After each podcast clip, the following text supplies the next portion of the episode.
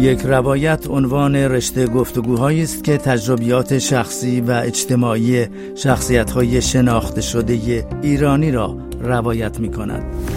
این ویژه برنامه تلاش دارد نگاهی صمیمی و نزدیکتر داشته باشد به تجربه های زندگی چهره های آشنا از زبان خودشان. در برنامه این ساعت یک روایت با آذر نفیسی نویسنده و استاد دانشگاه ساکن آمریکا به گفتگو نشسته ایم. عنوان یکی از پرفروشترین کتاب های خانم نفیسی لولیتا خوانی در تهران است که مدت دو سال جزو پرفروشترین کتاب های فهرست نیویورک تایمز بود و به سی و دو زبان نیز ترجمه شده است. در این گفتگو علاوه بر تمرکز بر روی کتاب لولیتا خانی در تهران به مسائلی هم که خانم نفیسی در ایران با آنها روبرو بود نیز خواهیم پرداخت. من فرهنگ قویمی هستم و از شما دعوت می کنم به گفتگو با آذر نفیسی توجه فرمایید.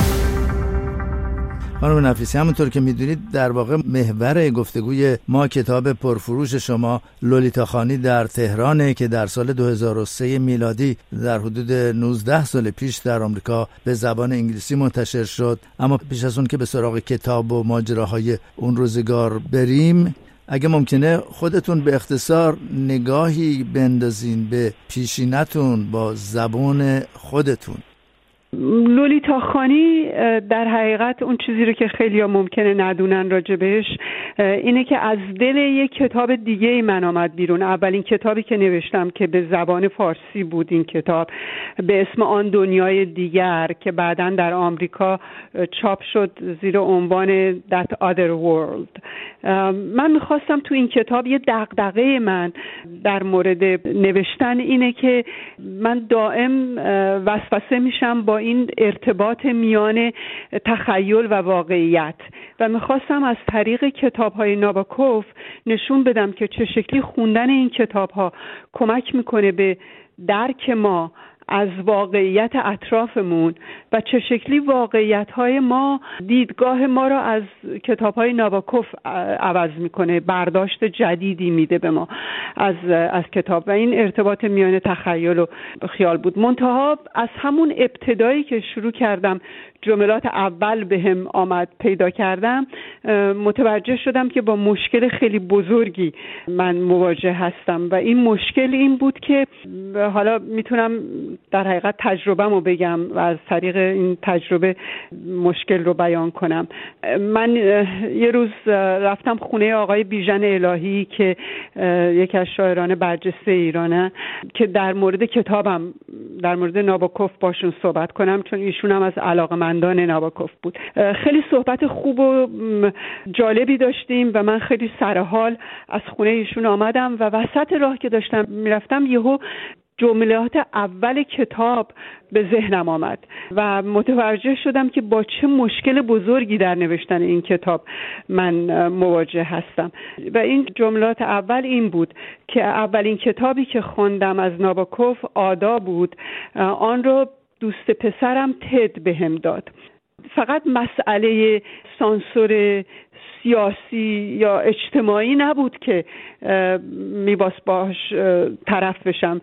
بلکه سانسور زندگی خصوصی خودمم بود. یعنی دید مطلق گرای جمهوری اسلامی به همه سوراخ های زندگی ما دست کشیده بود و نمی‌تونستی از چنگش رها بشی. هر شود که خانم نفیسی خیلی متشکرم که مستقیما پرداختین به لولیتا خانی در تهران اما می‌خواستم ابتدا اگه ممکنه بفرمایید شما مثل که مدتی هم در آمریکا در حال تحصیل بودین و بعد با انقلاب یا پیش از انقلاب برگشتین به ایران درسته؟ بله من در آمریکا تا سال 1979 اونجا بودم تدریس می‌کردم و مدرکم رو درست در سال 79 در تابستون 79 گرفتم و بعد از اون به حدود یه, یه ماه بعدش یعنی نه کمتر تقریبا بلافاصله آمدم ایران که اوایل انقلاب بود در حقیقت.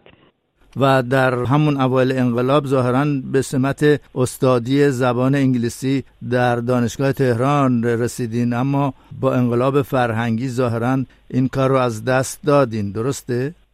بله یه جلسه خیلی پرهیجانی بود که استادان دانشکده حقوق و دانشکده ادبیات و زبانهای خارجی در شرکت داشتن با حضور افرادی از چیز انقلاب فرهنگی. و من در اونجا راجع به هجاب اجباری صحبت کردم و اینکه حاضر نیستم به خاطر چند مقدار پول به صلاح اون چیزی رو که باور دارم بهش و اون ارزش هایی رو که باور دارم رو زیر پا بگذارن. به همین جهت حاضر نشدم با هجاب برم دانشگاه و طبعا اونا منو بیرون کردن. اما خانم نفیسی مادر شما خانم نزهت نفیسی از نخستین زنانی بودند که به نمایندگی در مجلس شورای ملی راه یافتند و پدرتون هم احمد نفیسی از شهرداران پیشین تهران بودند. در واقع شما در یک خانواده سیاسی بزرگ شدین. اما بعدها بعد از انقلاب ظاهرا مسیرتون رو جدا کردین و به سمت ادبیات به ویژه ادبیات انگلیسی رفتین. آیا علت و انگیزه ای باعث شد که این مسیر رو انتخاب کنید؟ می‌دونین قبل از اینکه سیاست وارد زندگی من بشه ادبیات وارد این زندگی شد. من از سن سه چهار سالگی با داستانهای پدرم به خواب می‌رفتم. و بعدم توی خانواده ما اصلا توی خانواده نفیسی مهمترین چیز خوندن کتاب.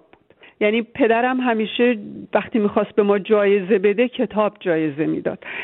مبارزه من در زمینه سیاست بعد از انقلاب یک مبارزه سیاسی نبود یه مبارزه وجودی بود اگزیستانسیل بود. بر اینکه من به عنوان یک زن به عنوان یک انسان که به ارزش های خاصی معتقده به حقوق بشر معتقده به حقوق زنان معتقده به حقوق فرهنگ معتقده نمی‌تونستم از سر سازش درام مجبور بودم که صحبت کنم چون موجودیت هم در خطر بود نه فقط باورهای سیاسی. و این با هیچ دسته یا گروهی من نمی‌خواستم درگیر سیاست بشم. می‌خواستم که از طریق ادبیات دنیا رو بشناسم و بشناسونم. راوی داستان که در حقیقت تجاوز به لولیتارم اون مرتکب میشه هامبرت هامبرت در حقیقت با حمله جنسی به لولیتاست که ما اون رو می‌شناسیم. ولی این یک استعاره عمیقیه. خود هم اسم لولیتا و هم ارتباطش با هامبرت. بر اینکه هامبرت فقط تجاوز جنسی نمی‌کنه به لولیتا. هامبرت بچگی لولیتا رو ازش می‌گیره هویتش رو می‌گیره و هویتی رو که خودش می‌خواد روی اون سوار می‌کنه. به همین جهته که خیلی شبیه دید مطلق گراست ذهنیت ذهنیت مطلق گراست که موجودیت یک انسان دیگر رو نفی می‌کنه به خاطر منافع خودش.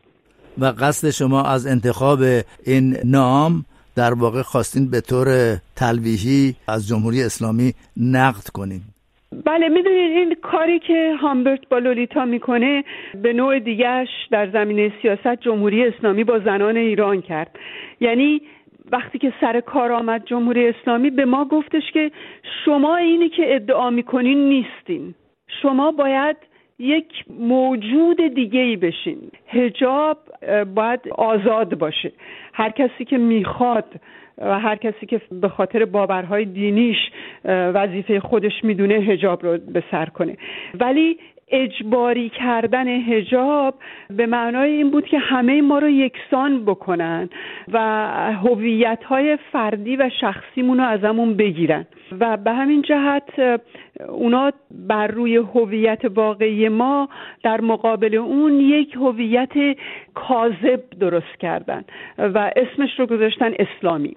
خانم نفیسی بریم سراغ همین کتاب لولیتاخانی در تهران. چه مسئله بیش از هر چیز باعث شد که شما در واقع این ابتکار و ایده رو به اجرا در بیارین که از چند دانشجو دعوت کردین به صورت خصوصی در کلاس های خونگی شرکت کنند و با تدریس شما با راهنمایی شما بازخانی رمان های مشهور انگلیسی رو آغاز کردین؟ لولیتاخانی یک بخشش به خاطر این به وجود آمد یا من به فکرش افتادم که نتونستم اون کتابی رو که می‌خواستم راجع به ناباکوف بنویسم و بنویسم. ولی کاری که کردم با اون کتاب با کتاب آن دنیای دیگر این بود که سعی کردم یک کتابی بنویسم که نقد ادبیه. یعنی در به طور واقعی نقد از کتاب های ولادیمیر ناباکوفه ولی یه سطح دیگه هم داره و اون سطح دیگهش نقد از مطلق گرایی و در دفاع از آزادی. می‌خواستم ببینم آیا من موفق میشم این استعاره رو به وجود بیارم که در یک سطح ما داریم صحبت می‌کنیم از مطلق گرایی در همه ابعادش چه در زمینه فردی و چه در زمینه سیاسی اجتماعی. به همین جهت در ایران نمی‌تونستم این کار رو بکنم.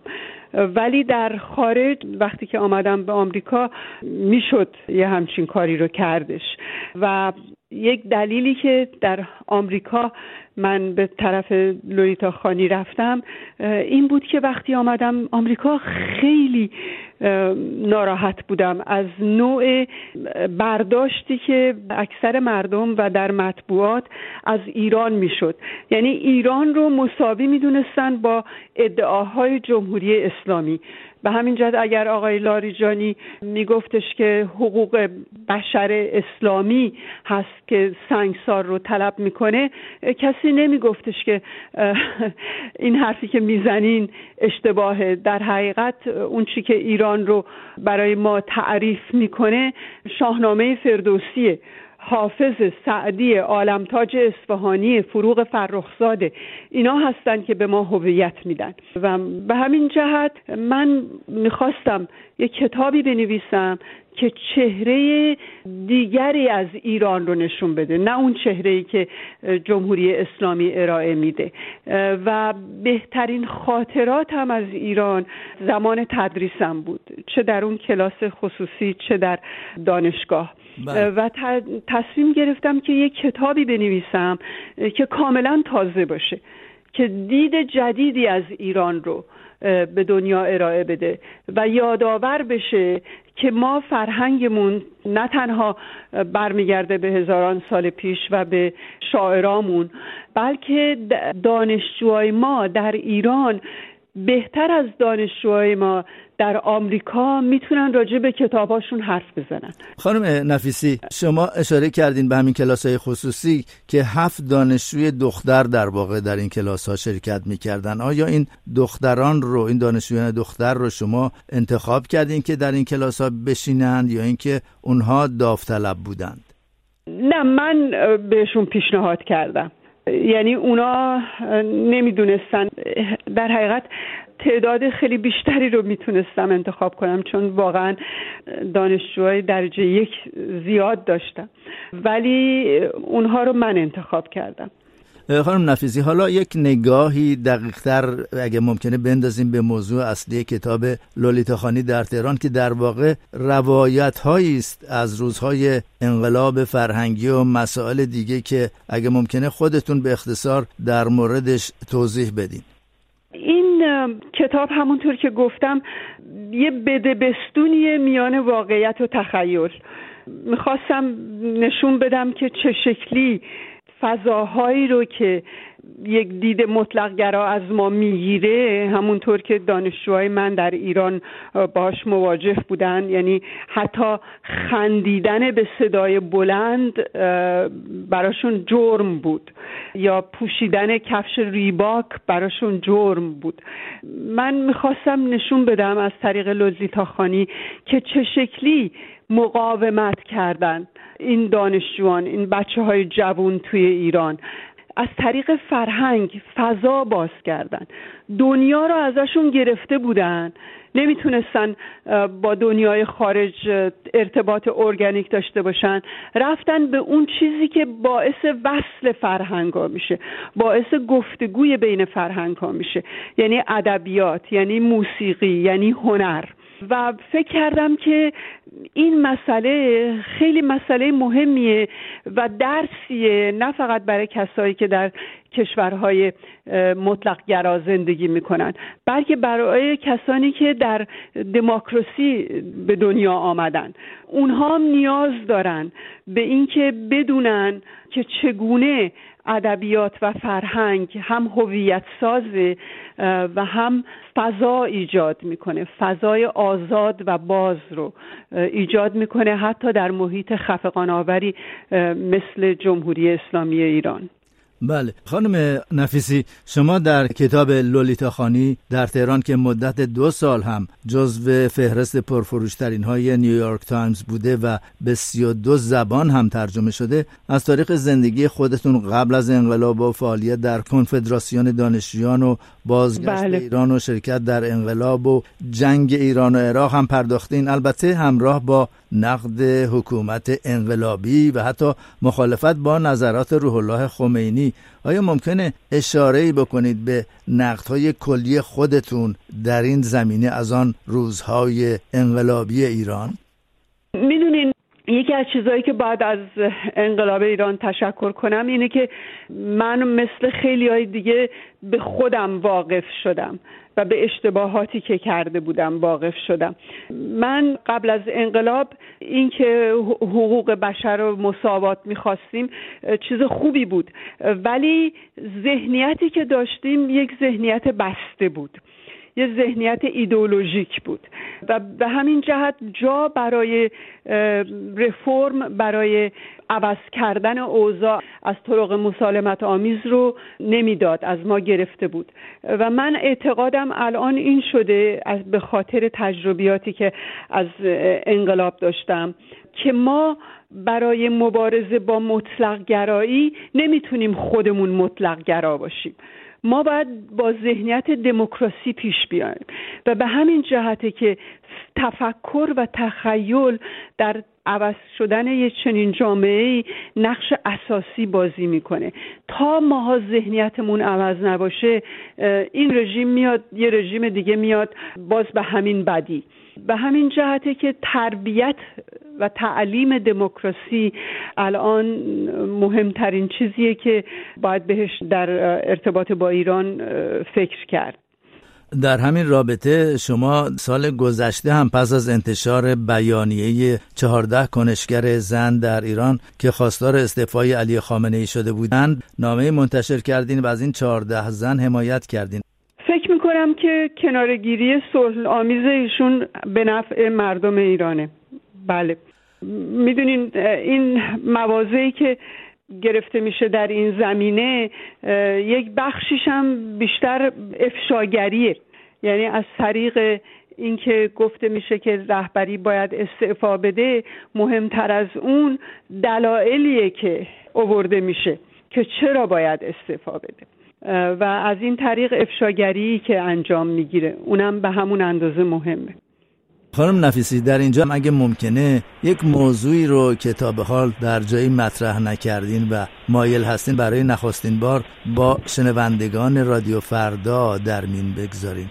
الان ذهنم یه مقداری توی کتاب تازه که نوشتم که قرار ماه مارس میلادی بیاد بیرون چاپ بشه. این کتاب تا حالا راجع بهش صحبت نکردم. گذاشتم تا اینکه چاپ بشه بیشتر صحبت کنم. ولی این کتاب درست شده از پنج بخش که هر بخشیش یک نامه هست به پدرم. که توی این نامه من از طریق صحبت درباره چند نویسنده سعی می‌کنم با مسائلی که امروز در جهان و به خصوص در آمریکا باش مواجه هستیم و اون مسئله زنده موندن دموکراسیه اونا رو طرح می‌کنم. اسم کتابم هنوز یک عنوان فارسی خوب براش پیدا نکردم. چون انگلیسیش هست read dangerously. شاید شنوندگان رادیو فردا پیشنهاداتی داشته باشند که می‌تونن از طریق توییتر این پیشنهادا رو برای من بفرستن. خیلی یعنی خوشحال میشم. در واقع شاید بشه گفت با خطر کردن بخون یا خطرناک بخون. بله. یا هر چیزی بله یعنی خود خود امر نوشتن و خواندن یه امر خطرناکیه. به این خاطر که نوشتن باید در مورد حقیقت باشه. حقیقت رو اوریان می‌کنه. و وقتی که شما حقیقت رو دونستین دیگه نمی‌تونین ساکت بمونین. باید برای حقیقت مبارزه بکنین. برای اینکه اون جا بیفته باید مبارزه بکنین. به همین جهت خطره. ما رو از راحت طلبی ذهنیمون می‌کشه بیرون. برای اینکه این راحت طلبی ذهنی همیشه می‌خواد که دنیا سیاه و سفید باشه. و هم همه چی فرموله شده و از پیش قضاوت شده باشه. در حالی که ادبیات واقعی ادبیات بزرگ ما رو میکشونه به اینکه شک بکنیم به خودمون به هر مطلقی شک بکنیم و حقیقت رو بیرون بیاریم. و واسه همین هم هستش که دولت های مطلقگرا اولین کاری که می‌کنن حمله به زنان اقلیت ها و فرهنگ. چون هر کدوم از اینها حقیقت اون چه که ذهنیت مطلقگرا هست رو افشا می‌کنه. بله خانم نفیسی در پایان این گفتگو شما در این روزها چه آرزو یا خواسته ای برای ایران و مردم ایران دارید؟ آخ دست رو دلم نزدید آقای قویمی. من همون خواسته ای رو برای مردم ایران و ایران دارم که اکثریت مردم ایران دارن. یعنی یک ایران آزاد یک ایران دموکراتیک. به اندازه کافی ملت براش جون دادن که مستحق این باشن که یک جامعه دموکراتیک رو داشته باشن. من با خشونت موافق نیستم. و فکر می‌کنم که خشونت آدم رو مثل دشمنش می‌کنه و نباید اون کار کرد. ولی فکر می‌کنم که باید از طریق دموکراتیک دموکراسی رو اوورد